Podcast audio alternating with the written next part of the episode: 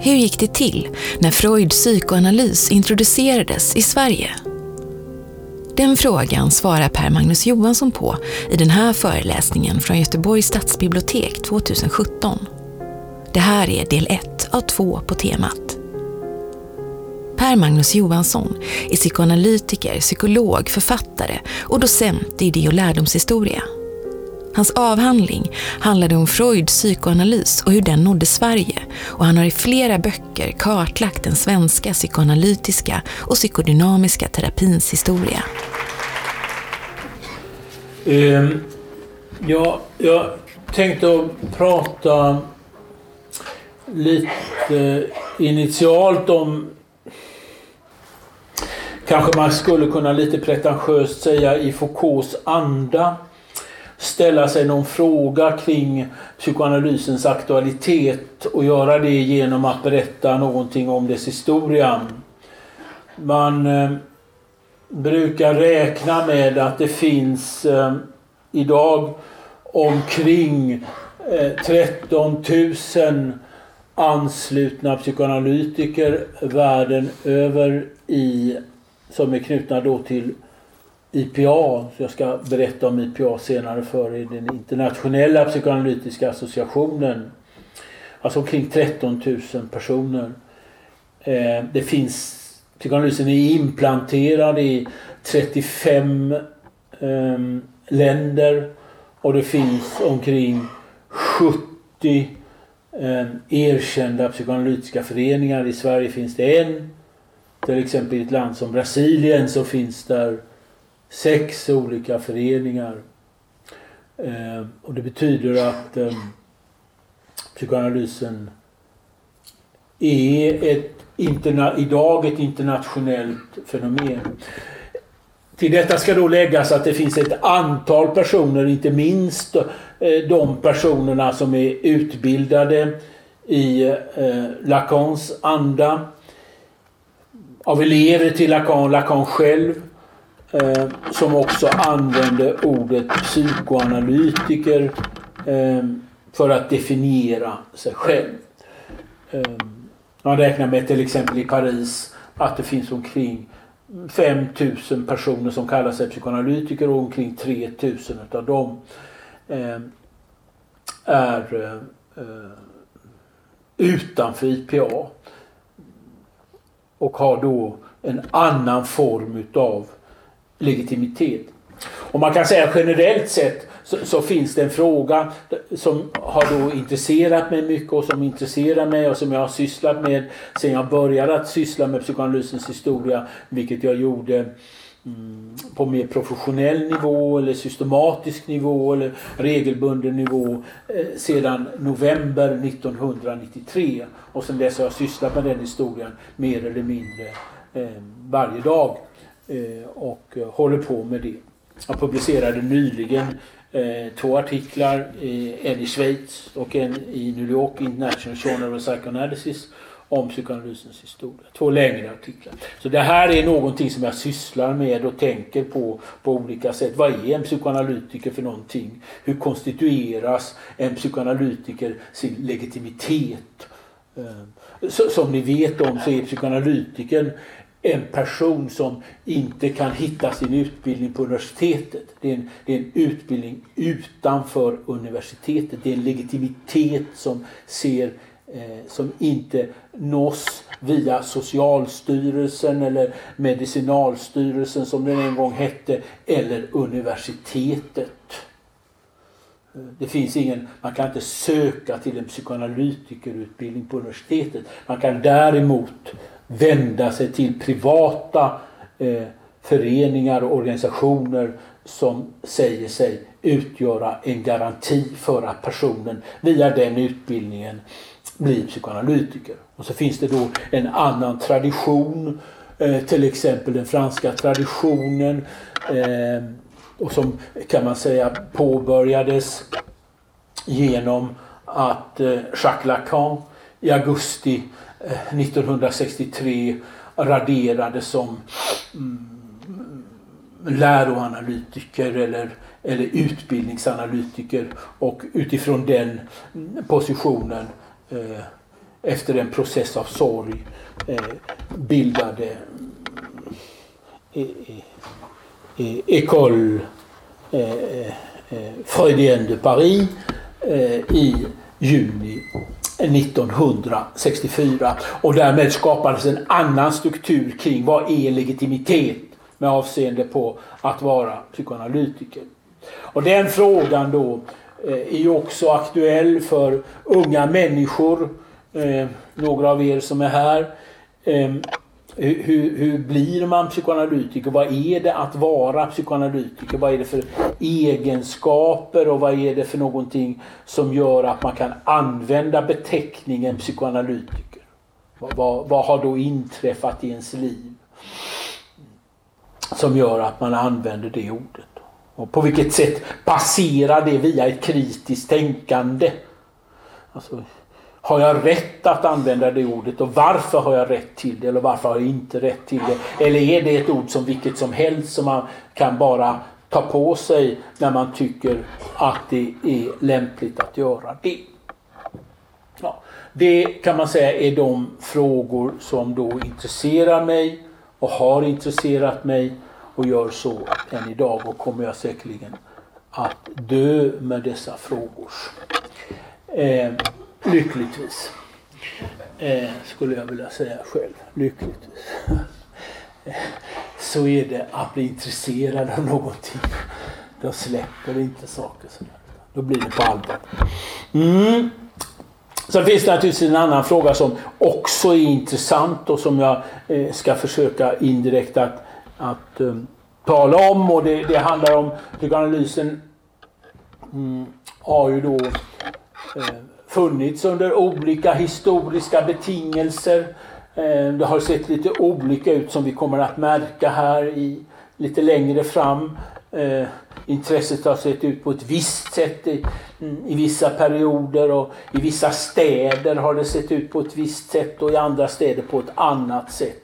Och det där kan man då också reflektera över vilka är de konjunkturer som gör att ett intresse för psykoanalys finns och vilka betingelser är det för att det ska finnas eh, ett intresse som överskrider skrået utan det blir fler människor som tycker att det här är någonting att intressera sig av på, på, på allvar. När man då tittar på hade förhoppningarna idag att jag ska tala ifrån när det började på något sätt eh, fram till, hade jag tänkt, eh, jag vet inte varför jag tänkt så, men fram till 1937 hade jag tänkt. Det, ja, det är en bit fram i alla fall, 1937. Det kunde ha varit mycket värre. Eh, man kan säga så här att när man tittar på en introduktion av Freud och psykoanalysen så är det många aspekter och, och många komplicerade saker som man måste beakta. Och en av de saker som eh, är, är, till exempel om man tar ett land som, som Sverige eh, så dyker eh, Freud upp bland neurologer och gör det ofta i, i de europeiska länderna någon gång mellan 1892 och 1900. I Sverige var det till exempel en, en neurolog och professor Fritjof Lennmalm som i en, en ganska typisk artikel som heter Om den så kallade traumatiska neuroserna 1893 publicerade då Freuds namn och uppmärksammade betydelsen av honom. Och detta sker då ju innan eh, Freud är, han är på väg, Freud är en person som är på väg eh, hela sitt liv. Freud är, har den här märkliga egenskapen att vara en skrivande, tänkande eh, och originell person. Och eh, mm, förändra sina tankar och sina teorier eh, egentligen ända fram till sin död. Han är ju född som ni vet 1856 och eh, 1893 var, kan man säga, då kom den här eh, processen av att han tänkte på vad, vad är det här jag gör? Är, är jag hypnosläkare eller är hypnosen ett, ett, någonting som är tillräckligt för att hjälpa de patienter som han då hade börjat träffa. Han träffade sina, började träffade sina patienter påskdagen 1886 och där resan kan man säga mellan 1886 och 1896 Eh, så sker det ett intellektuellt arbete som mynnar ut i att ordet psykoanalys formuleras 1896.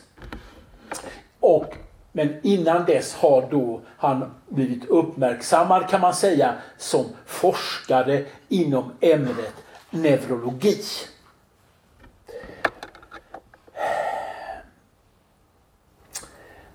Därifrån kan man säga, alltså från 1896 och början på 1900-talet. Freud skriver ju då de här stora verken eh, i början av 1900-talet. Drömtydningen kommer, kommer 1900.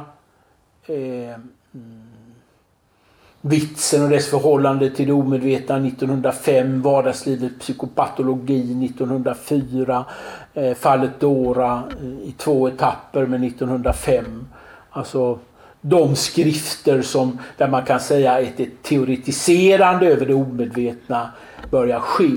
Och parallellt med det så kan man säga att så är psykoanalysen och Freud då, Freud, eh, ganska övertygad om att han befinner sig eh, och det är en väsentlig fråga när man reflekterar över psykoanalysen. Han befinner sig utanför de strukturer eh, som det etablerade samhället erbjuder för utbildning av eh, själsläkare, psykiatriker eller allmänläkare. Och det, det som driver fram att han 1902 bildar en så kallad onsdagsgrupp. Och det är en ganska eh, opretentiös samling människor som träffas och diskuterar den psykoanalytiska teorin. Och i den rörelsen finns det då för Freud kan man säga utifrån en känsla av isolering, eh, en, en önskan att dela någonting med andra personer. Och den här onsdagsgruppen mynnar ut i att 1908 bildas Wiens psykoanalytiska förening. 1908 bildas Wiens psykoanalytiska förening. Två år senare, 1910, bildas Internationale Psychanalyt Psychanalytische Vereinigung. Och det var ett uttryck för att man uppfattade, och Freud uppfattade psykoanalysen som ett internationellt fenomen och det var ett någonting som måste ha någon form av institutionellt försvar, institutionell förankring och därmed så skapades i kölvattnet av det ett antal eh, till exempel tidskrifter, bokförlag och också den här internationella föreningen. Och till det skapades kongresser och på de kongresserna deltog eh, psykoanalytiker från olika länder. Huvudspråket var tyska. Eh, Freud skrev i huvudsak på tyska till 99 procent. I Sverige vid den här tidpunkten, alltså nu, nu rör vi oss kring 1900 eh, till 1910, så fanns det en internationellt känd person som hette Otto Wetterstrand. Otto Westerstrand hade på Sturegatan, alldeles i närheten av Stureplan i Stockholm, en praktik dit eh, också internationella patienter kom farande. En av Freuds patienter var till exempel där. Och han var skolad i en hypnostradition. Kunde ibland hypnotisera eh, 20 patienter på en gång. Han var liksom en professionell hypnotisör. Eh, Otto Wetterstrand som är född 1845 och dog 1907 eh, var läkare också och som också skiljer psykoanalysen från psykoanalysen. Han var läkare i betydelsen att han behandlade patienter men hade inte några tankar på utbildning eller legitimitet. När han dog övertogs eh, Otto Wetterstrands praktik utav Paul Bjerre. Och Paul Bjerre är en mycket speciell och viktig person för att förstå psykoanalysen i Sverige. Bjerre eh, är 20 år yngre än Freud, läkare. Föräldrarna är födda i Danmark. Han bodde här på Larmgatan i Göteborg men flyttade till eh, södra Stockholm, Tumba, numera Botkyrka kommun. Eh, och övertog och pendlade mellan eh, södra Stockholm och Stureplan och hade en praktik där mellan 1907 och 1940. Bjerre har en mycket speciell, han har flera speciella egenskaper. Den ena är att han eh, mm, träffar Freud. Han är en av de första svenskar som träffar Freud och det gör han i Wien Eh, 1910 och han är den person som introducerar 1911 eh, psykoanalysen för Svenska Läkarsällskapet.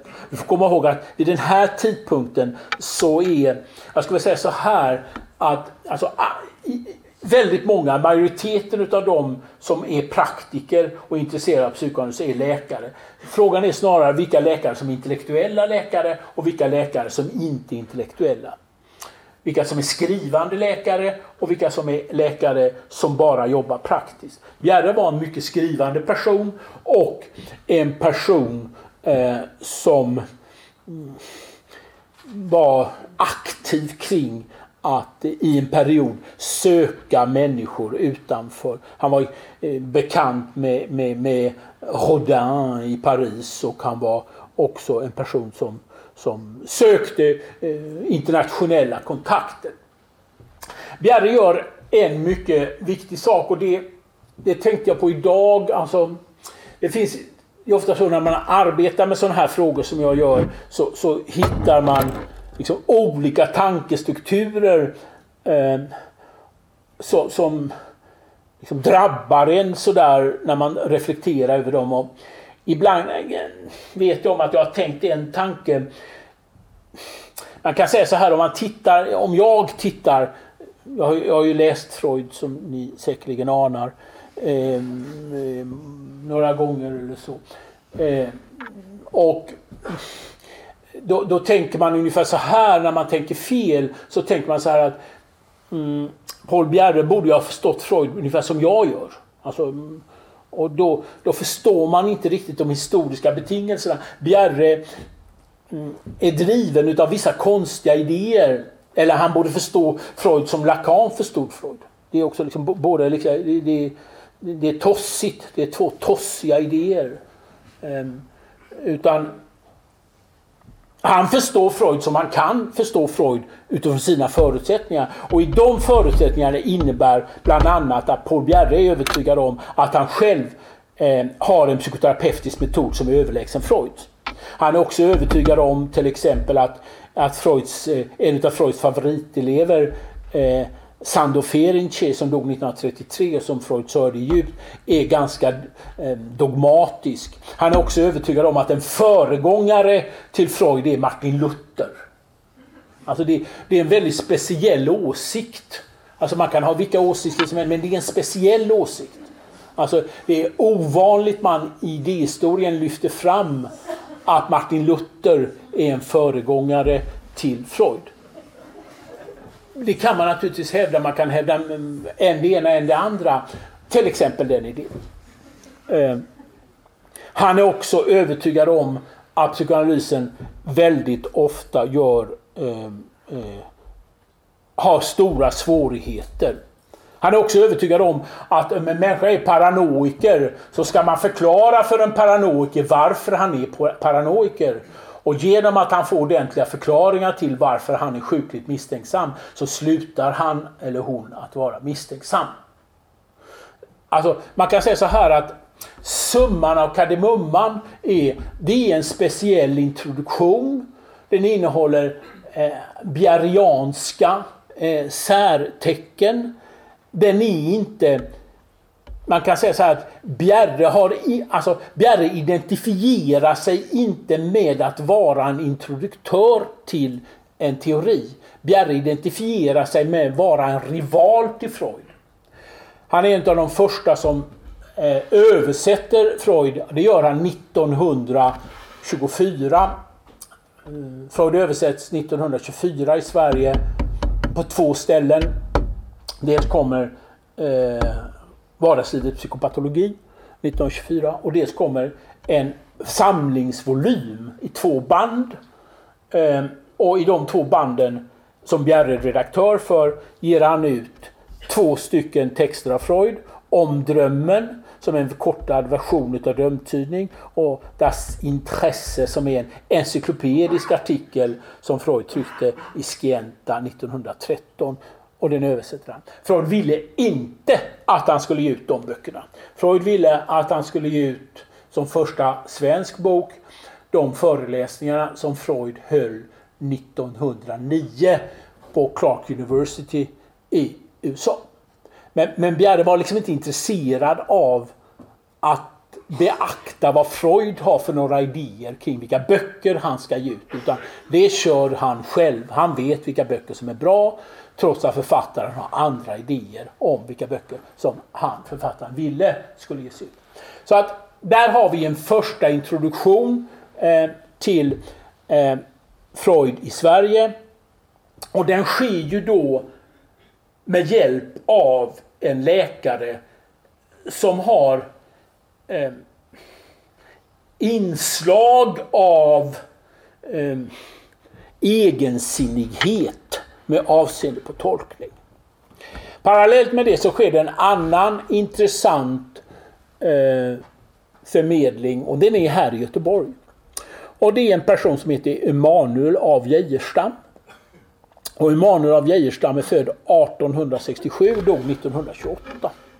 Emanuel av Geijerstam som kom från Närke men var verksam här i Göteborg eh, ända fram till sin död på Götabergsgatan 26. Han var, kan man säga, personlighetsmässigt annorlunda strukturerad. Han var precis som Bjerre ensam. Men han var en, en, en psykoanalytiker eller en psykoterapeut som var ensam och stod ut med sin ensamhet. Han läste själv, han läste artiklar, han skrev vetenskapliga artiklar, mindre artiklar. Men han var läkare, han var privatpraktiserande och var en person kan man säga som brott brottades med de frågeställningar som finns här 1910-1920. Han brottades med vilken betydelse har det omedvetna? Vad innebär det medvetna i förhållande till det omedvetna? Vad eh, innebär Freuds sexualteorier? Vad menar Freud med sexualitet? Vad betyder överföring? Och på vilket sätt är överföringen närvarande i behandlingen? Han brottas med de frågor, skriver artiklar. Och så gör han en sak som gör honom relativt ovanlig. Jag skulle nog bedöma att det är den första, det är den första på, ur en synpunkt, det är den första autodidakten men man får komma ihåg, det här är autodidakter. Alltså det är personer som med hjälp av läkarutbildningen hittar fram till någon form av utbildning.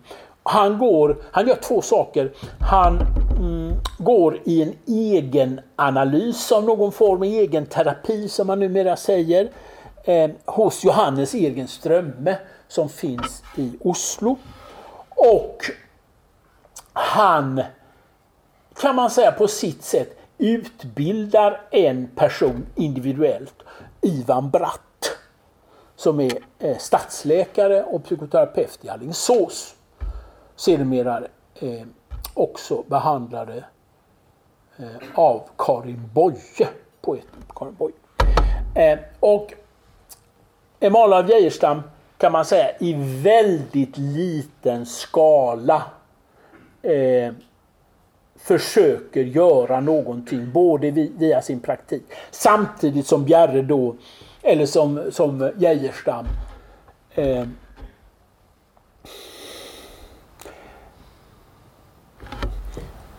kan man säga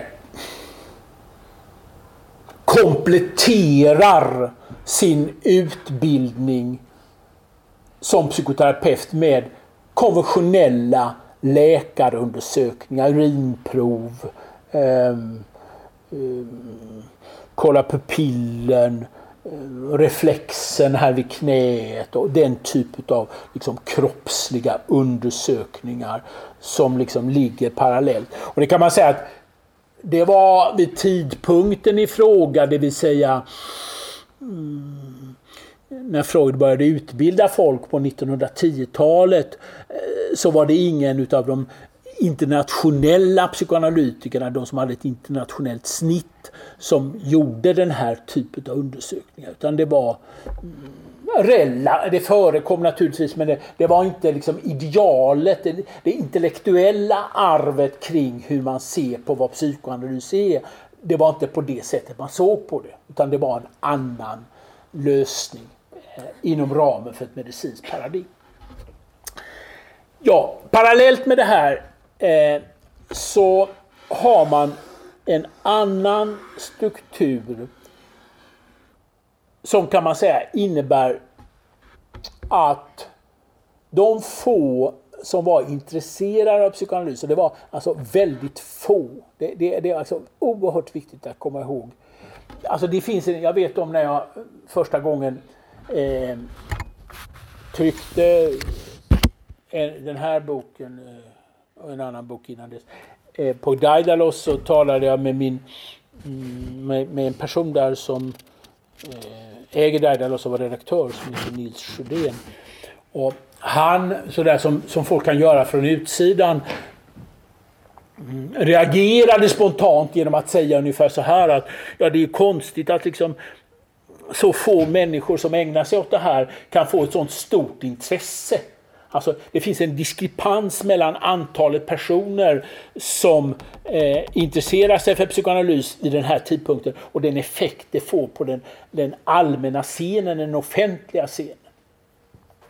Eh, och de få som fanns, och en av de som fanns var Alfhild Tam.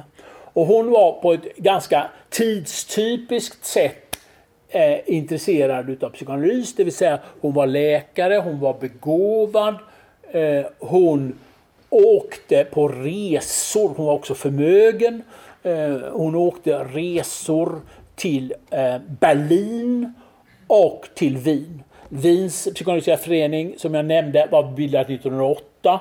Eh, den i, eh, i Berlin 1920, i London eh, 1912 Eh, New York 1911. Så att i de här metropolerna eh, så, så utvecklades då eh, psykoanalytiska kulturer och de som befann sig mm, i provinsen, i provinserna som Sverige, Norge, Danmark, Finland.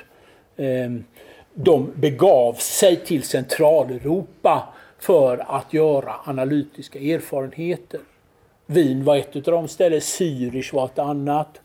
Eh, få åkte till Budapest, men det, de, de städer man skulle kunna åka till är, är Zürich, Wien, eh, Budapest och Berlin. Och de flesta svenskar åkte till någon av de här ställena, de få som fanns. Alfred gjorde det.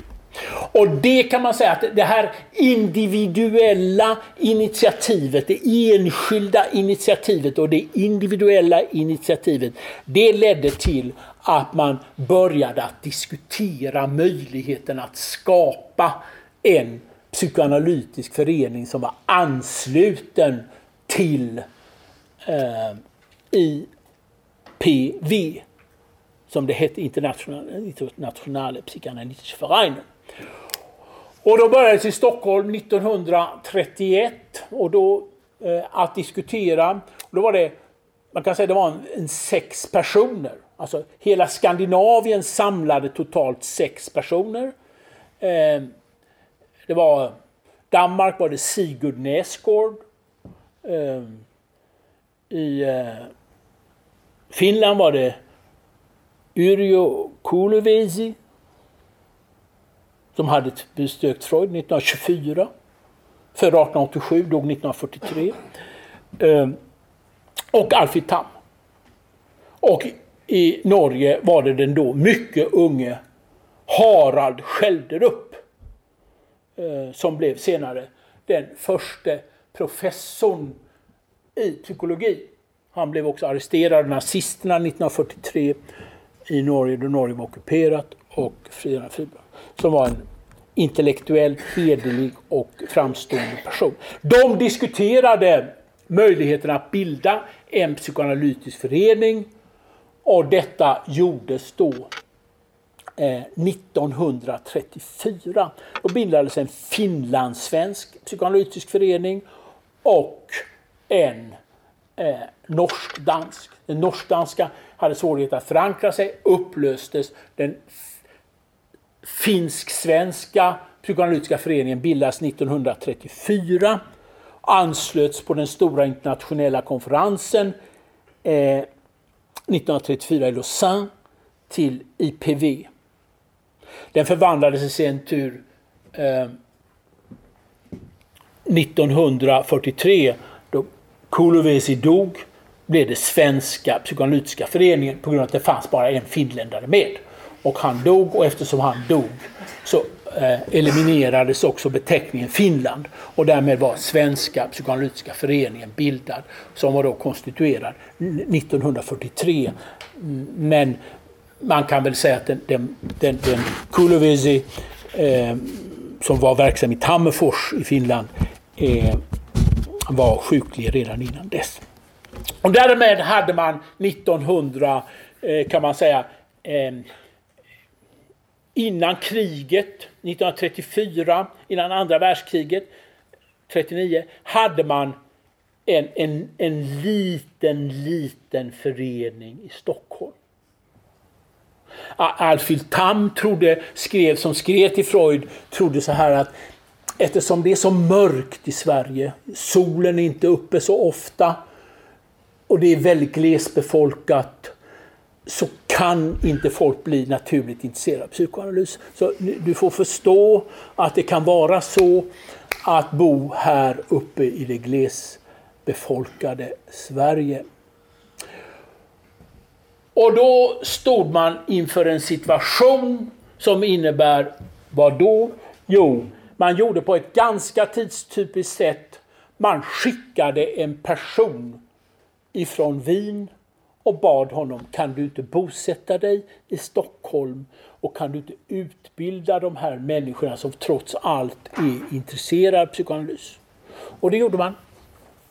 Då kom den polsk-judiske, amerikanske, tyske, vad man nu vill, psykoanalytikern Ludwig Jekels, född 1867, dog 1954 Vän till eh, Freud, utbildad i Wien och installerade sig 1934 i Stockholm med syfte att skapa en psykoanalytisk stark förening i Stockholm. Eh, och han hade, kan man säga, alla han handledde och utbildade alla som var intresserade av psykoanalys i Sverige. Och det betyder att han utbildade Alfred Tam, han utbildade Per-Henrik Törngren och han utbildade Gunnar Nykander. Ja, han utbildade de få som var intresserade hade Jekels eh, på eh, sin hand och utbildad och var referens. Innan dess så finns det en annan sak som alltid är viktigt att komma ihåg. Psykoanalysen är också inte bara en praktik utan det är också en intellektuell verksamhet. Och i alla länder så finns där intellektuella som har intresserat sig för psykoanalysen. Alltså personer som i grunden inte inte arbetar med patienter men som tänker, skriver och läser. I Sverige fanns det två forum för detta. På, kan säga, mellan 1925 och 1930 publicerades i tidskriften Clarté, den radikala tidskriften Clarté, ett antal artiklar skrivna av i synnerhet en person som på den tiden var vänsterorienterad nämligen Tore Ekman. Han var lektor senare i Leipzig på, i tyska och nordisk litteratur. Eh, född 1897 i Jönköping, dog 1971 i södra Stockholm. Han skrev artiklar i Clarté och som var så att säga teoretiska kommentarer, man skulle kunna säga vetenskapliga sammanfattningar av den psykoanalytiska teoribyggnaden. Och parallellt med det så fanns det en, en tidskrift som eh, får man väl säga är myt om, om, om, om, om spunnen och som för många utav oss har ett eh, affektvärde eh, och som inte är helt utan historia i förhållande till Göteborg, eh, nämligen tidskriften Spektrum. Och tidskriften Spektrum som bildades 1931 och höll på till 1933. Det vill säga, den är precis en övergång och en brygga till eh, Svenska psykoanalytiska föreningen. Både Clarté och Spektrum utgör någon form av föregångare till eh, eh, bildandet av Svenska psykoanalytiska föreningen. Och där skrev, där skrev, och det var, där, där skrev Karin Boye, poeten Karin Boye, där skrev eh, Erik Mesterton, eh, den legendariske Erik Mesterton, som hade varit i, i London och gått i analys och som, var som hade översatt tillsammans med Karin Boye eh, The Wasteland av, av Thomas Stern Eliot. Och där skrev också den udda figuren Per Henrik Törngren. Per Henrik, som jag har skrivit om, eh, var en eh, mycket udda, eh, speciell, intellektuellt eh, strukturerad läkare. Mycket ovanlig för att vara läkare, översättare. Han hade en rad olika intressen. Han... Jag har några rader där om honom som jag kanske kan läsa upp. Han var mycket gedigen person kring ett intellektuellt intresse. Han var olycklig eh, men intellektuellt arbetande. Han översatte Thomas Mann. Eh, han eh, skrev 1936 eh, eh, jag ska läsa här, ganska roligt sådär jag skriver så här. Per-Henrik Törngren hade många strängar på sin lyra. I ett av hans efterlämnade papper finns en notering kallad PHTs specialgebit. Alltså han kallar sig själv PHT. Alltså, som jag skulle kunna skriva PMJs eh, specialintresse. Då skriver han följande.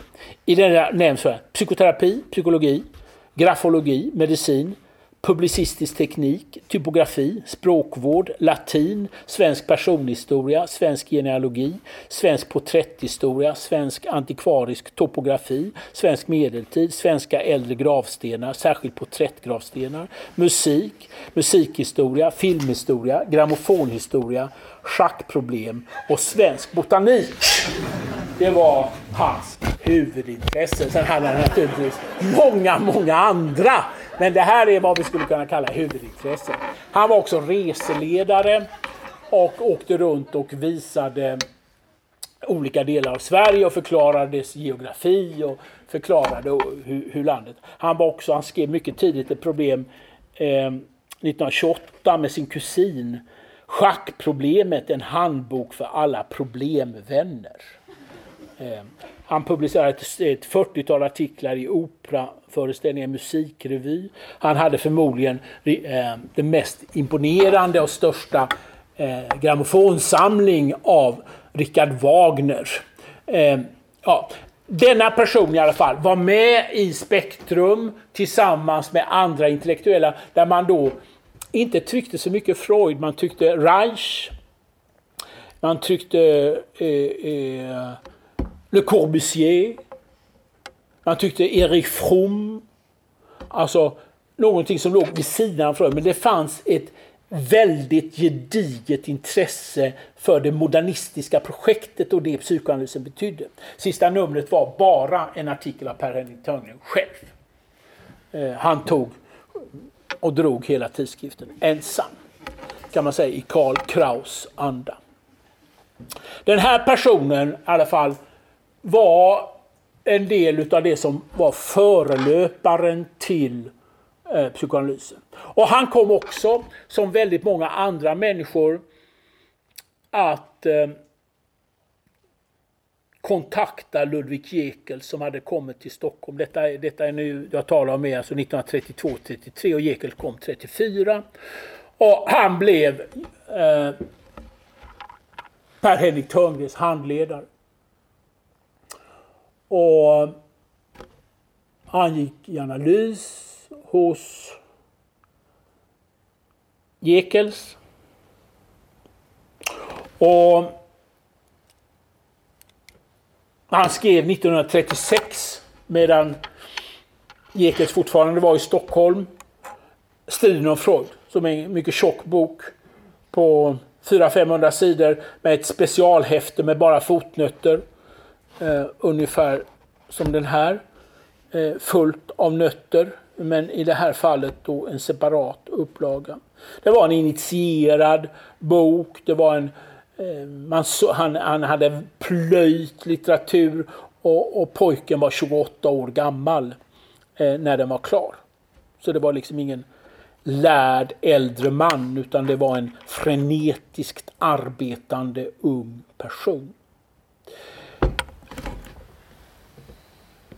En dag när Per Henrik kom till Ludvig Jekels mottagning på Norr Mälarstrand i Stockholm var lokalen utrymd och Jekels hade försvunnit. Jekels lämnade Stockholm 1937 utan nämnvärd förklaring och utan att meddela sina analysander, sina, de han handledde, att han skulle åka. Han åkte senare till Österrike och därefter till Australien och senare till, till USA. Eh, när jag föreläste en gång i Svenska psykoanalytiska föreningen så minns jag en fråga som ändå sitter kvar eller har suttit kvar och det var eh, psykoanalytikern Lars Sjögren som frågade mig som då lyssnade på föreläsningen jag höll, som frågade mig vad jag tänkte om vad hade skett om, om Per-Henrik hade varit kvar. Eh, för Per-Henrik Törngren utvecklades senare till, och det här är också en del utav alltså förståelsen utav psykoanalysen och vad den innebär den har alltid också inneburit att några människor som har varit intresserade av psykoanalys har förvandlats, eh, har transformerats och kommit att ta avstånd ifrån psykoanalysen. Det, det är på samma sätt kan man säga med alla beaktande av alla skiljelinjer.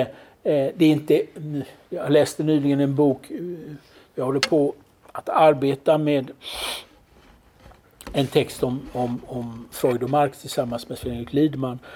Och då läste jag en bok eh, om personen, det var någon eh, idéhistoriker som hade ganska detaljerat följt hur några väldigt eh, intensivt tänkande eh, eh, marxister eh, har liksom lämnat den positionen och tagit motsatta position. Och i psykoanalysens historia så finns det också i varje land en sådan person. Per-Henrik Törngren blev en sådan person. Han, blev, han gjorde en resa. Eh, man kan säga om man, han skrev 1936 Striden om Freud. Eh, han eh, skrev 1940 om moralsjukdomarna. 1939, året innan, så eh, översatte han på ett briljant sätt, förmodligen den första översättningen från sitt engelskan och, och, eh, och tyskan utav Moses och monetismen som kom ut på Bonniers förlag 1939, alltså samma år som den kommer ut på svenska, eller på tyska kommer den ut på svenska. Han hade den här rasande förmågan att arbeta och pressade sig hårt. Eh, Sov lite, arbetade mycket. Jag har intervjuat ett stort antal personer eh, kring eh, Per-Henrik Törngren.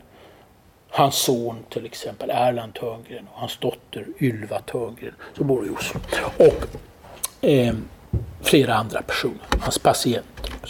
Och han hade den här förmågan och i det drevs han också i sin ensamhet, i sin olycka mot andra teoribildningar och kom att övergå till Sjöbrings variabler som han studerade och blev inte sjöbringian för, för Törngren kunde aldrig bli elev till någon. Det var absolut omöjligt. På samma sätt som det var absolut omöjligt för honom att vara far till sina barn i en annan betydelse än att han erkände sitt faderskap. Men han levde aldrig på det sättet med sina barn utan det, det, det blev brutna, fragmentariska faderskapsinsatser. Så på samma sätt kunde han inte bli elev vare sig till Freud, mer än kort när han skrev Striden om Freud, och senare till Sjöbring. Utan han tog på sig på kursverksamheten i Stockholm att vidareutveckla Sjöbrings variabler. Det finns ett jättemanuskript som jag har eh, studerat relativt noggrant. Men det slutade inte med att det blev någon bok. Det var en återvändsgränd. Och han uteslöts 1951 i Svenska psykoanalytiska föreningen eftersom han systematiskt då han föreläste eh, kritiserade och tog avstånd ifrån psykoanalysen. Och Svenska psykoanalytiska föreningen hade vid den här tiden på 50-talet inga möjligheter att skapa ett intellektuellt samtalsklimat om hans eh, försök att överskrida psykoanalysen.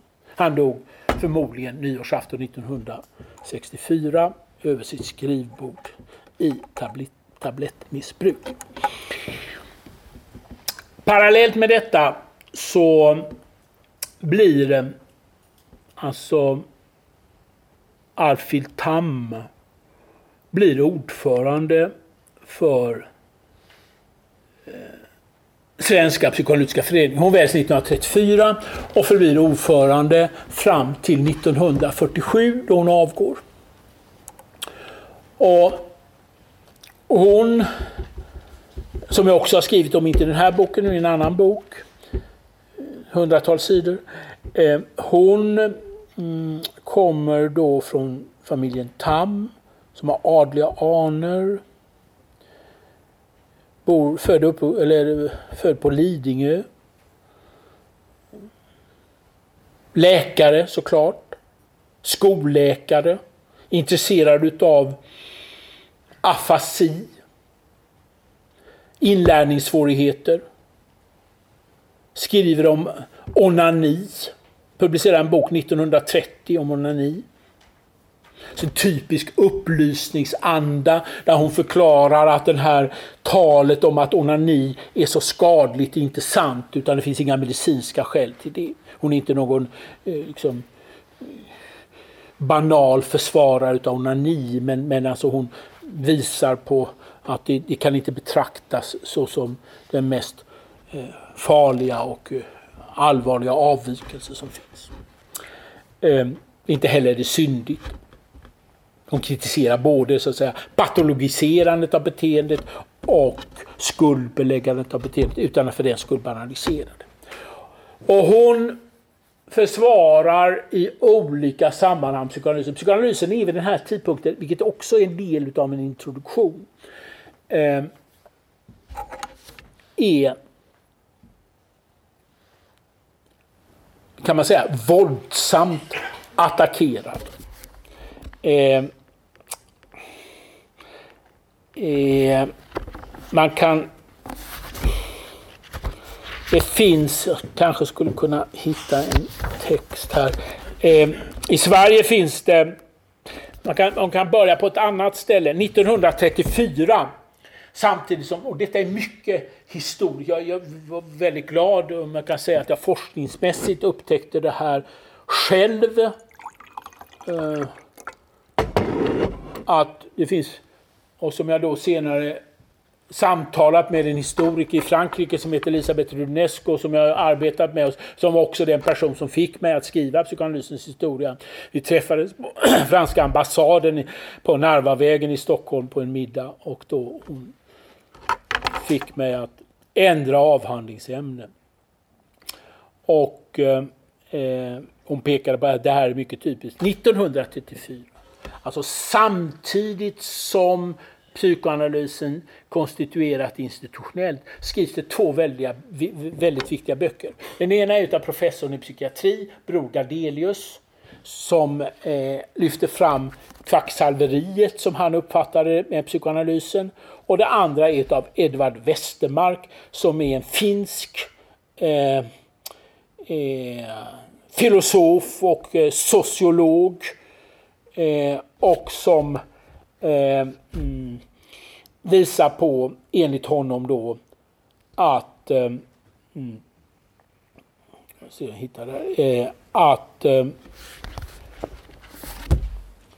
Oidipuskomplexet som Freud antog var universellt är absolut inte universellt utan det finns tydliga socialantropologiska avvikelser som klart visar på att det här är möjligen sant för medborgare i Wien eh, som är, är liksom fångade av det här storstadsklimatet och eh, värmen och andra affekter som gör att man kan drabbas av den typen av frågeställning. Det är inte för en nordisk eh, själ någonting att tänka sig. man kan säga så här att, jag hittar det, som är ganska typiskt, som, alltså, som, som också är viktigt att komma ihåg. Eh, 1913 så skriver Sevid Ribbing och, och Ribbing är eh, född 1845.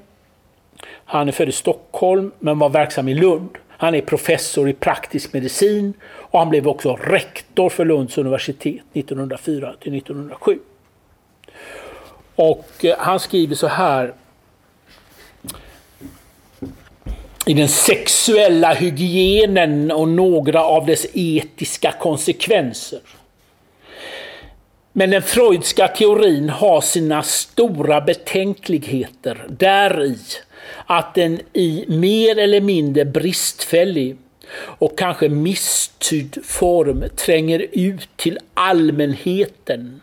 Och att den där hos nervöst anlagda och illa avvägda personligheter framkallar ett ständigt sysslande med och grubbel över verkliga och inbillade sexuella sensationer. En stämning som icke kan vara annat än till skada. Och den typ av kan man säga, formuleringar av samhällets maktpotentater förekommer regelbundet.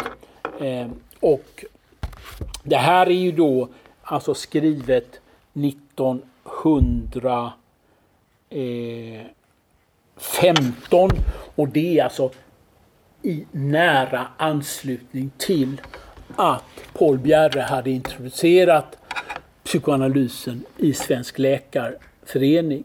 Och på samma sätt 1934 då Gardelius, som ur en synpunkt är kanske eh, 1900-talets främste eh, svenske psykiatriker, eh, eh, professor på Karolinska institutet. Eh, och Edvard Westermark som är internationellt verksam, inte minst i London där han också är professor i praktisk filosofi. Så att i förståelsen utav det här kan man, eh, och då kanske jag kan stanna där så att det blir lite tid på, på lite frågor och prat och så och undringar. Så kan man sammanfatta det ungefär så här. Att eh, man har vid introduktionen en neurologisk vetenskaplig introduktion som inte handlar så mycket om psykoanalys utan handlar om Freud eh, som forskare. Freud har ju ett naturvetenskapligt ursprung. Sedan finns det individuella läkare, och det är alltid läkare, som hittar sin egen väg till psykoanalysen och de gör det utifrån sig själva, att de är Rudinesco brukar kalla dem äventyrare. Att de är äventyrare, pionjärer, arvtagare. Det finns olika. De hittar sin egen väg på det sättet. Och sedan har man då eh, de intellektuella som inte är sådär enormt intresserade av vilka praktiska konsekvenser psykoanalysen har utan de är intellektuellt stimulerade av eh, Freuds arbete. Freud är ju intellektuell, det är väldigt viktigt att komma ihåg. Han är inte en, en enbart praktiker utan det finns en praktik, det finns en psykoanalytisk praktik och det finns ett teoretiskt arbete eh, och en överlåtelse av textläsningar som är Freud. Och där är alltid några intellektuella som har varit med i den rörelsen. I Frankrike finns ju naturligtvis surrealisterna, de eminenta surrealisterna. Eh, som har varit eh, träffade utav psykoanalysen. Och sen har man då i Sverige ett institutionellt bildande som är ett väldigt litet antal personer.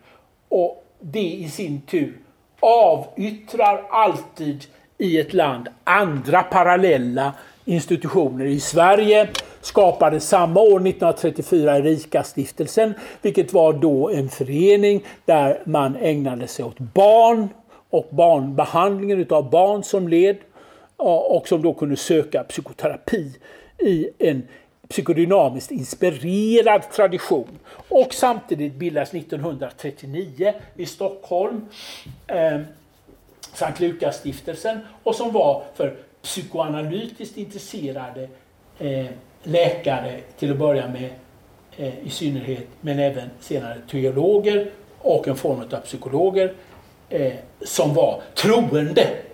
I den svenska psykoanalytiska föreningen hade man nästan som inträdeskrav att man var ateist. Och här i Lukasstiftelsen så var det troende människor som hade Guds tankar. Gud fanns på något sätt för dessa människor. Jag har också intervjuat många som var med och bildade Sankt Lukasstiftelsen 39. Och sen parallellt med det har man då också kritiken och jag har gjort eh, en distinktion i en av mina böcker där jag talar om en vederhäftig akademisk kritik å ena sidan. och Å andra sidan den här kritik som finns både hos Ribbing och som finns också eh, och det, eh, Jastrov översatte till svenska eh, The House That Freud Built. Som också är sånt här liksom, magistralt förkastande av, av eh, Freud. Vi får komma ihåg eh, mm, att de här människorna, till exempel Gastrov, eller, de finns ju bara i, som negativitet på grund av att Freud finns. Annars hade de inte funnits och böckerna hade inte funnits. De finns tack vare att Freud har skrivit. Så att det är en form utav jag vet om en som påpekade det för mig eh, när han var här i Göteborg. Eh, var eh, dåvarande chefen för Freudmuseet i London. Eh, ja, eh, så att man har det här och nu, nu, kan vi säga att det blev lite, lite längre fram i tid. Eh, Fram, vi är framme nu kan man säga kring 40-talet och, och eh, nästan in på 50-talet så kommer då ja, vi kan säga nästa sjok, men det tänker jag tala inte om idag utan tala om det nästa gång vi träffas här. Eh, då ska jag tala lite om vad som sker efter andra världskriget. som ni vet, för att bara ge er en kort indikation, Eh, andra världskrigets barbari eh, bestod bland annat i, bland mycket eh, grymheter och barbari, i att sex miljoner judar mördades och eh, ett flertal av de psykoanalytiska pionjärerna i synnerhet i Österrike och Budapest eh, Eh, och även i Berlin hade judiskt ursprung. Det fanns också sådana i Sverige och de kom att spela en avgörande roll när psykoanalysen ehm, blev en något större rörelse och fick en något större betydelse efter andra världskrigets slut 1945. Yes, jag stannar så och lämnar ordet fritt här att kommentera, fråga, reflektera. Whatever comes into your mind. Ja.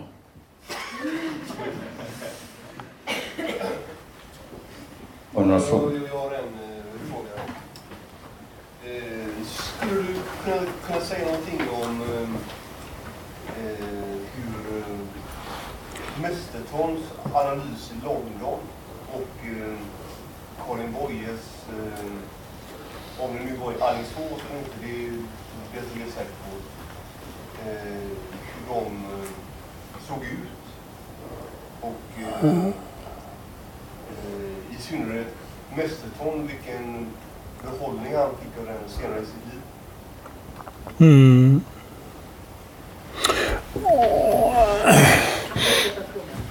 Ja, eh, Robert Azar frågar om eh, om jag kunde säga någonting om Erik Mestertons analys eh, i London och någonting om Karin Boyes analyser, pluralis. Man kan säga så här att Karin Boye jag har, jag har ingen empirisk kunskap om den. Jag har inte varit i några arkiv, jag har inga anteckningar om den. Jag har läst Abenius bok om Boye. Jag vet några saker om Boyes analys. Boye slutar ju självmord. Boye går i analys hos Arvid Tam. Boye går i analys i Stockholm, Alingsås och Berlin. Jag tror, alltså det är en annan sak. Alltså i den psykoanalytiska historien finns det självmord. Självmord. I psykiatrin finns det enormt mycket självmord. Eh, man räknar med att i Sverige som vi har nollvision så suiciderar över 1500 människor per år. Man räknar med, säger, jag hade ett samtal en gång i tiden med Jan Beskow som har ju sysslat med suicid mer än någon annan i Sverige. Han räknar med att det sker 15 000 självmordsförsök per år och 150 000 personer har självmordstankar. Så att självmordet är en del utav eh, den västerländska civilisationen liksom alla andra civilisationers verklighet. Frankrike suiciderar över 10 000 människor per år. Eh, Boye var en person som sökte, var olycklig tror jag och vad jag kan förstå. Var skrivande, känslig, intelligent och eh, eh, kunde inte med hjälp utav analys eh, hitta vägar bort från självmordet. Erik Mesterton som jag inte känner väl heller, men allt tyder ju på, han är född eh, 1903 om jag minns rätt och dog 2004. Han blev 101 år. Eh, så skillnaden, Boye blev 40 och Erik Mesterson blev 101. Eh, han är ju en person som det finns en väldigt stor respekt för genom att han eh, hade någon stor integritet, talade, det, de få avsnitt, det, det jag har hört, hade han ett, ett mycket eh, trovärdigt och entydigt eh, meningsfullt förhållande till sitt analytiska arbete i eh, London. Hans dotter är ju typ psykoanalytiker. Så det betyder också att det finns någon förmedling mellan far och dotter eh, kring psykoanalysen. Och det är väl rimligt att anta att eh, mm, den eh, eh, erfarenheten gav honom någon mycket speciell plats också i betydelsen att det är ju en, alltid en fråga kan man säga kring psykoanalysen. Och det är ju...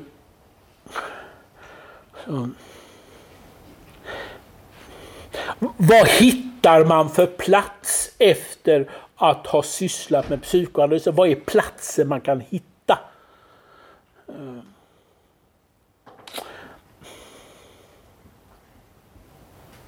Och det är mycket viktigt att förstå det.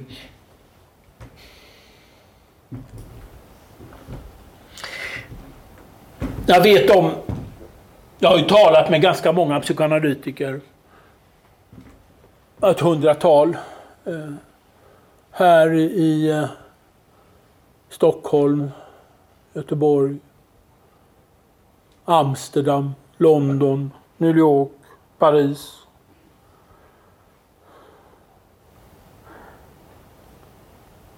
Och frågan om att hitta en plats finns där. Jag minns till exempel en person som var betydelsefull för mig. Mm. Heter Anna-Stina Rilton. Samskoleelev och sedermera boende på Östermalm i Stockholm.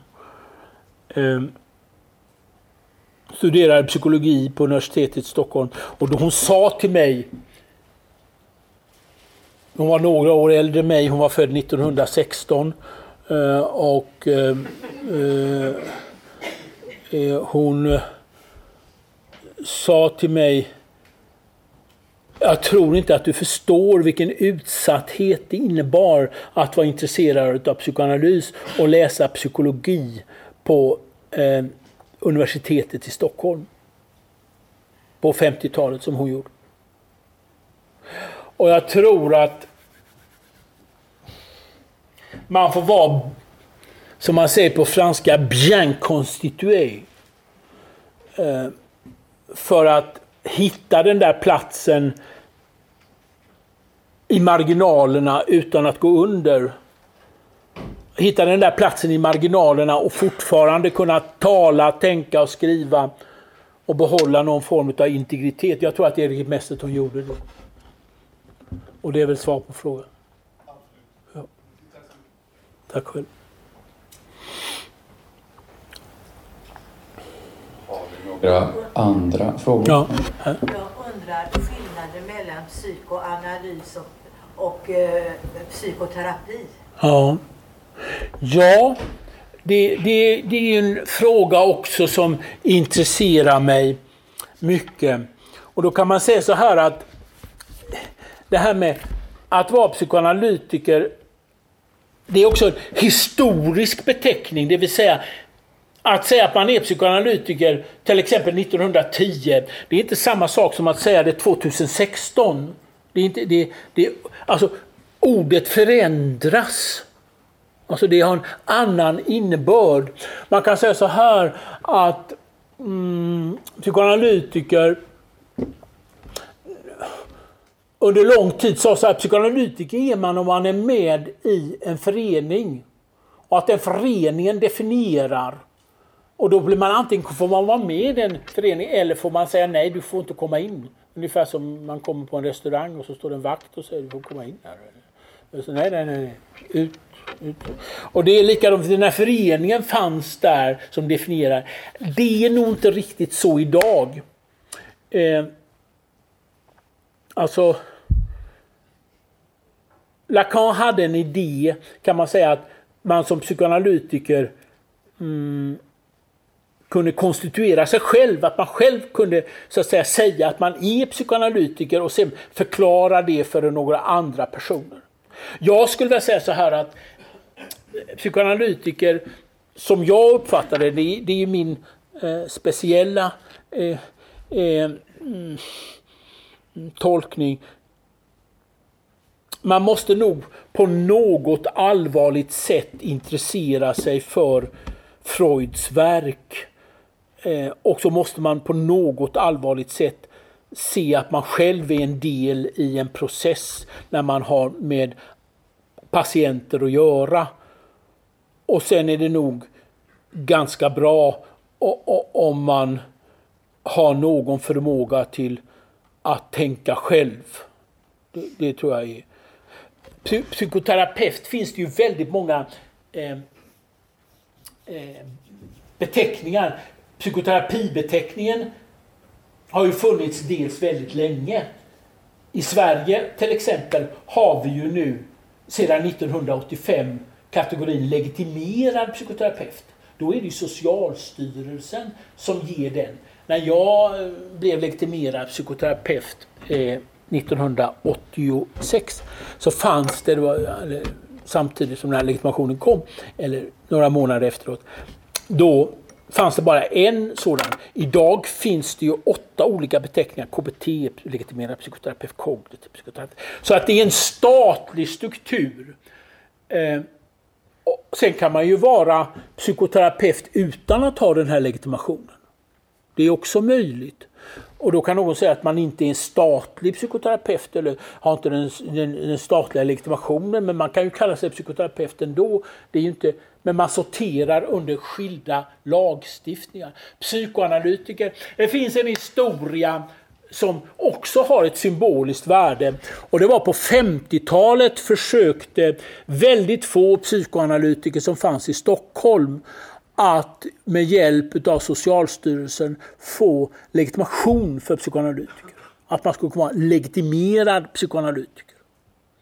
Och det var, de uppvaktade då eh, Medicinalstyrelsen och det var ju då medlemmar från Svenska psykoanalytiska föreningen som ville att den här beteckningen skulle, bara de som passerar den, den utbildningsstrukturen och det medlemskapet jag skulle vilja säga så här att eh, psykoanalytiker, så som jag använder ordet, det, det blir en resa som man gör som människa, som läsare, som tänkare. Eh, och då plötsligt så blir det ett naturligt ord att säga att man är psykoanalytiker. Och sen kan man ju inte bara säga det själv. Det får ju finnas några andra personer som också säger det. Så att man inte sitter där och mumlar för sig själv att man är psykoanalytiker och så är det ingen annan som tycker utan det får ju finnas några personer som, eh, som säger sig jag skulle vilja gå i psykoanalys hos dig. Och, eh, om någon ringer och säger jag skulle vilja gå i eh, KBT hos dig. Då liksom, har någonting kring missuppfattningens dialektik satts i rörelse eh, på något sätt. Alltså, ordet konstitueras också av att andra gör det. Andra använder att de kan ta det ordet i sin mun i förhållande till en enskild person. Ja, jag eh, har ju varit med om det här på två sätt. Det här ska inte uppfattas som någon kritik av någon. Men det fanns en artikel som skrev, skrev på 1990-talets slut som beskrev psykoanalysens historia. Det var mer, ja, man kan säga, mer internalistisk historieskrivning av psykoanalysens historia. Eh, där man skrev att det fanns i Göteborg, det var en stockholmare som skrev, det fanns i Göteborg några personer som kallar sig psykoanalytiker fast de är bara psykodynamiska psykoterapeuter. Och jag tror inte att jag behöver utveckla specifik form av paranoia för att tänka mig att, att jag var en av de som var inkluderade i den där beskrivningen eftersom jag kallade mig psykoanalytiker då. Senare i förhållande till den svenska psykoanalytiska föreningen som jag har haft ett utmärkt samarbete med och som jag eh, har skrivit dess historia, varit inblandad i massa olika projekt och senare 2012 blev hedersmedlem. Mm, eh, där det fanns en stor majoritet som ville det. Det drevs av Inga-Lill Lindström. Eh, men det fanns också en stor majoritet bakom att jag blev det. Och jag känner en tacksamhet för det och är glad för det. Men man kan säga att den form av institutionellt erkännande som kommer utifrån har naturligtvis också en viss betydelse. Sen konstitueras det från andra faktorer eh, så, som man får ta som, som, som det är. Mm. Och sen är det också på det sättet att ordet psykoanalytiker har i vissa perioder haft hög prestige och i andra perioder mycket mindre prestige. Idag kanske vi är en sån period där det för vissa människor har mindre prestige och för andra som fortfarande har något intellektuellt öra så har det fortfarande eh, viss prestige. Still. Ja. Johannes. Eh, ja. Eh, Johannes Nordholm heter jag. Jag är chef för en vårdavdelning Per Magnus, jag undrar om det går att jämföra introduktionen av psykoanalysen i Sverige med eh, hur den introducerades i andra eh, länder i världen. Eh, går det att lyfta fram någonting eh, specifikt kring eh, receptionen just i Sverige? Eh, Var den eh, exceptionellt svår eller möttes den av, särskild fientlighet just i Sverige? Eller var det liksom en liknande bild eh, även i andra länder? Går det att säga någonting om det? Ja.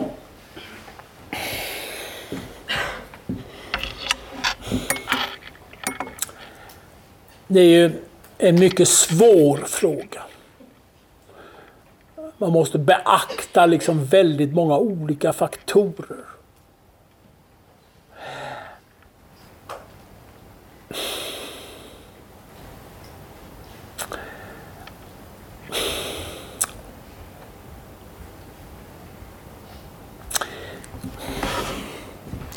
Jag jag kan ju associativt försöka tala om Frankrike-Sverige. Frankrike bildas eh, den franska psykoanalytiska föreningen 1926, i Sverige 1934. En skillnad på åtta år. I Frankrike är det väldigt få människor som är med också. Det är lite mer, men Frankrike är ett större land än Sverige. Det finns mer, en annan intellektuell tradition. Eh, kritiken mot psyko, psykoanalysen är väldigt stark i Frankrike. Pierre Janet till exempel eh, är djupt kritisk och i rivalitet i förhållande till Frankrike. Surrealismen är naturligtvis avgörande att det är väldigt framstående personer. Men det kan man säga i Sverige i liten skala så var det som skedde kring Erik Mesterton. Och vi har ju i Sverige poeterna eh, Gunnar Ekelöf, Erik Lindegren som inte var psykoanalytiker på det sättet eller psykoanalyspropagandister. Men de däremot personer som var drabbade av det arv som kommer ifrån psykoanalysen och som hade att göra med, med det man skulle kunna kalla eventuellt ett modernistiskt projekt eller som hade att göra med det omedvetna. Tillträdet till det, det den form av psykisk verklighet som finns eh, beskriven i till exempel Mannen utan väg från 1942 av Erik Lindegren eller Sent på jorden av Gunnar Ekelöf från, eh, från 30-talets början har också beröringspunkter. Översättningen utav Rimbaud Baudelaire som sker utav, och de surrealistiska tänkarna som sker i Sverige. Så att psykologin, jag läste, jag eh, läser ju om de här sakerna så ofta jag kan. Och jag läste en doktorsavhandling på franska om eh, mottagandet av psykoanalysen i, i Paris och då kan man säga att det akademiska avståndstagandet ifrån psykoanalysen är gigantiskt i Frankrike. Misstroende, ömsesidigt misstroende och ifrågasättande. Så att jag tycker nog att det finns både likheter och olikheter. Det som ju sker kvalitativt och som är ju annorlunda i Frankrike det är naturligtvis när Lacan kommer in på scenen. Han är ju Alltså, det är också en annan sak som är väldigt viktig i psykoanalysen. Alltså, man tänker ibland fel. Man tänker att psykoanalysen kan överlåtas utan en enskild person. Det finns en enskild person som gör någonting. Alltså Lacan är en enskild person. Det finns inte liksom att imitera Lacan. Det blir ju spinngalet. Alltså Freud, alltså avståndet mellan Freud och Freuds lever är ganska stort. Avståndet mellan Freud och Paul Bjerre är hisnande.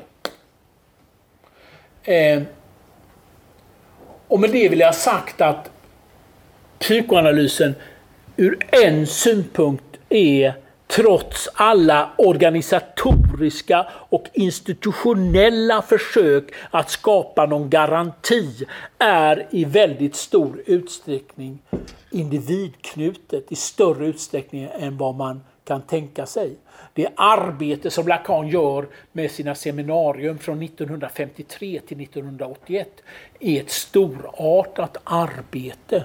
Men när Lacan dör 1981 så finns det inte 200 Lacan efter Lacan. Han dör och sen är död. Och så blir det någonting annat. Någonting annat. Alltså psykoanalysen har behov av väldigt eh, ståndaktiga, originella, kraftfulla och kreativa och intelligenta personer. De växer inte på träd. Så därför kan man säga att en viss form av likhet i de olika länderna finns också. Jag vet om att jag minns inte hans namn nu, men att det var en person i Indien som enligt Elisabeth Runesco bar upp precis kan man säga hela den indiska psykoanalytiska traditionen. Och det var inte så många, men ändå, det var en person, det var knutet till en enda person. Kritiken finns överallt, det intellektuella motståndet. Det finns en skillnad, en skillnad som jag brukar lyfta fram mellan Frankrike och Sverige som naturligtvis är viktig.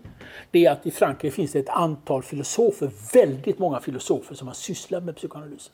Paul Ricoeur, Michel Foucault, Alain Badiou, Jacques Derrida, Louis Althusser. Ja, det finns säkert fler, men det är fem, det är fem stora namn som har sysslat. Eh, Ricoeurs bok De l'interpretation kommer 1965. Den är visserligen i konflikt med Lacans bok som kommer 66. Men det finns ändå ett sånt rikt utbyte av olika tolkningstraditioner som gör att det skapar en stor skillnad. Man kan säga att de länder som inte har intellektuella som på olika sätt tar sig an det psykoanalytiska tankestoffet, de befinner sig i en annan situation psykoanalysen förmedlas på två ställen i den privata kliniken och i skrivandet. Båda de ställena. Och det var den dubbla... Freud var, om man ska använda ett, ett modernt ord eh, som för att skoja lite med språket. Han var dubbelarbetare. Han dubbelarbetade. Han arbetade med patienter dagtid och kvällstid så skrev och tänkte han. Och förmedlingen kring psykoanalysen är dubblerad. Det måste ske en förmedling på två ställen. Den ena är i det enskilda rummet och det andra är... Då kan man säga så här att Lars Sjögrens fråga till mig när jag undervisade i Stockholm är naturligtvis djupt befogad. Han fattade Sjögren klarsynt, intuitiv och klarsynt Per Thagren skulle vara en unik person därför han hade den här förmågan. Hans, hans översättning av Thomas Mann är, är genialt skickligt. Han skrev, han kunde skriva och kunde uttrycka sig, kunde tänka. Och sen hände någonting när han så att säga blir en annan person. Så att jag tror att det finns både likheter och olikheter eh, som kräver att man går empiriskt in i varje land. Man kan säga Norge och Danmark skulle det dröja längre än i Sverige. Sverige blev centrum för psykoanalys i de nordiska länderna under ganska lång tid. Och Finland, flera finländska psykoanalytiker är utbildade i Sverige. De mest betydelsefulla, Karl Lesche till exempel, är utbildad här. Och många andra, några har åkt till Zürich. Men Sverige var, ett, var det ledande landet kring psykoanalys. Både i förhållande till Danmark. Wilhelm Reichs framfart i både Danmark och i synnerhet Norge gjorde att det tog ytterligare tid innan det fanns någon institutionell förankring av psykoanalys. Vi har tid för en sista fråga. Är det någon som vill ställa den? Ja. Tack. Ja, jag tänkte, eh, det vore lite intressant att höra, för du fördjupade det och du tog upp det även nu med den här Per-Henrik Törn, Gren, Törngren. PHT. Hur han, liksom, läm, PHT, hur han lämnar eh, psykoanalysen för, för de här sjöbringsvariabler. Och eh, du, du hade tittat på dem också. Ja. Och har du liksom... Det blir en, det är lite intressant. Varför såg du något? Lämnade han liksom... hit- Kunde du se? Ja, men han hittade nog något där. Så.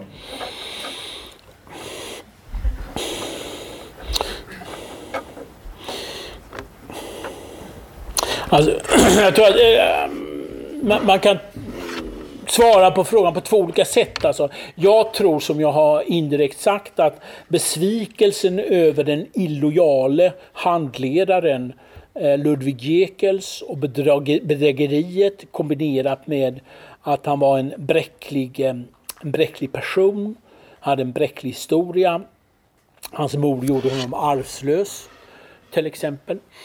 Ehm, Parat med hög intelligens, stor arbetsförmåga gjorde att eh, han kunde inte hitta en plats i den institutionen efter det bedrägeriet mot honom och den, den form av svårighet att ta ansvar som Ludwig Jegel visade ett prov på.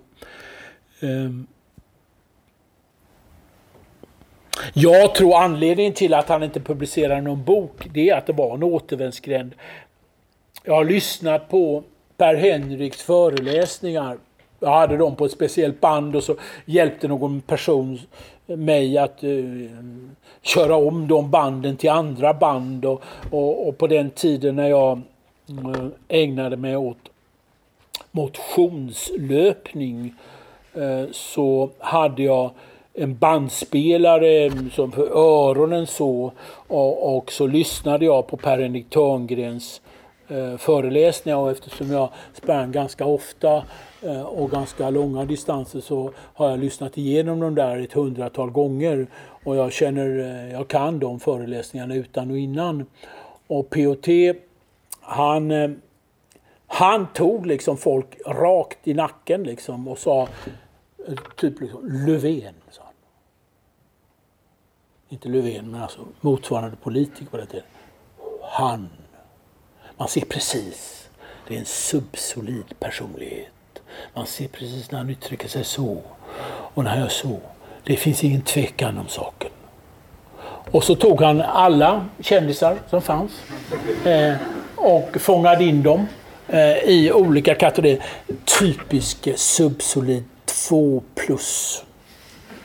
Typiskt 2 plus. Ingen tvekan att det är 2 plus. Och så orerade han kring det och berättade om det och pratade om det.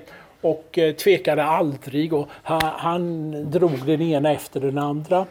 Och eh, man ser det på allt. Man ser det på hans handstil till och med. Och så, så såg han hur han skrev och så kombinerade han grafologi med iakttagelse, tonval och rösten. Och rösten pekar också på subsoliditet. Och så höll han på så. Och det föreläste han på och så skrev han och så ibland frågade om någon. Ja, då sa han ofta, jag har faktiskt över 180 variabler. Och då hade han olika kombinationer som var utsatta där och så fördes de ihop och så kunde man liksom göra en mix, en salladmix med alla de här kategorierna och så kom det ut någonting ur den där fanns det någon förutsättning? Alltså Sjöbring var en betydelsefull person i, eh, i eh, Göteborgspsykiatrin och i Lundapsykiatrin. Ett stort antal psykiatriker, ledande psykiatriker, tog stöd i Sjöbring på 50 och 60-talet. Försvann mer på 70 och 80-talet. POT jobbade ju inte som psykiatriker fast han var läkare då. Däremot eh, jobbade han jobbade, eh, en som jag intervjuat med kring POT är, eh, är Clarence Crafoord. Eh, Clarence har jobbat med honom på Nordisk medicin. Eh, då hade Clarence röd, hade blå penna och POT hade röd och han rättade alla texter. De var alltid fel på texterna. Han korrade dem hela tiden. De fick tillbaka manus sa han, som var nästan omöjliga att läsa. Så mycket fel upptäckte POT. Och POT var en lysande stilist. Jag tror att eh, han skrev 1940 om moralsjukdomarna. Där han går igenom en, en Nietzsche-elev som heter Stirne. Och eh, det var hans sista bok det blev mellan 1940 och 1964-65 när han dör eh, blir det ingen färdig produkt. Och jag skulle nog bedöma, han drevs mot ensamhet, isolering, ett egocentriskt tankesystem. Det betyder inte att, att det var helt fel. Jag har inte haft någon som helst lust att kritisera det. Inte heller ställa mig bakom att säga att jag är PHT-anhängare med avseende på hans schema det skulle jag bedöma som en allvarlig avvikelse från normalitet. Eh, utan det är som det är med det. Va? det var, eh, jag har suttit på Stats, Stadsarkivet i Stockholm och läst det här under många år. Vi eh, återsamlas här den 5 oktober klockan halv sju samma tid. Och då kommer du Per Magnus att föreläsa om psykoanalysens fortsatta historik under den senare delen av 1900-talet fram till idag. Ja. Tack så jättemycket. Tack själv.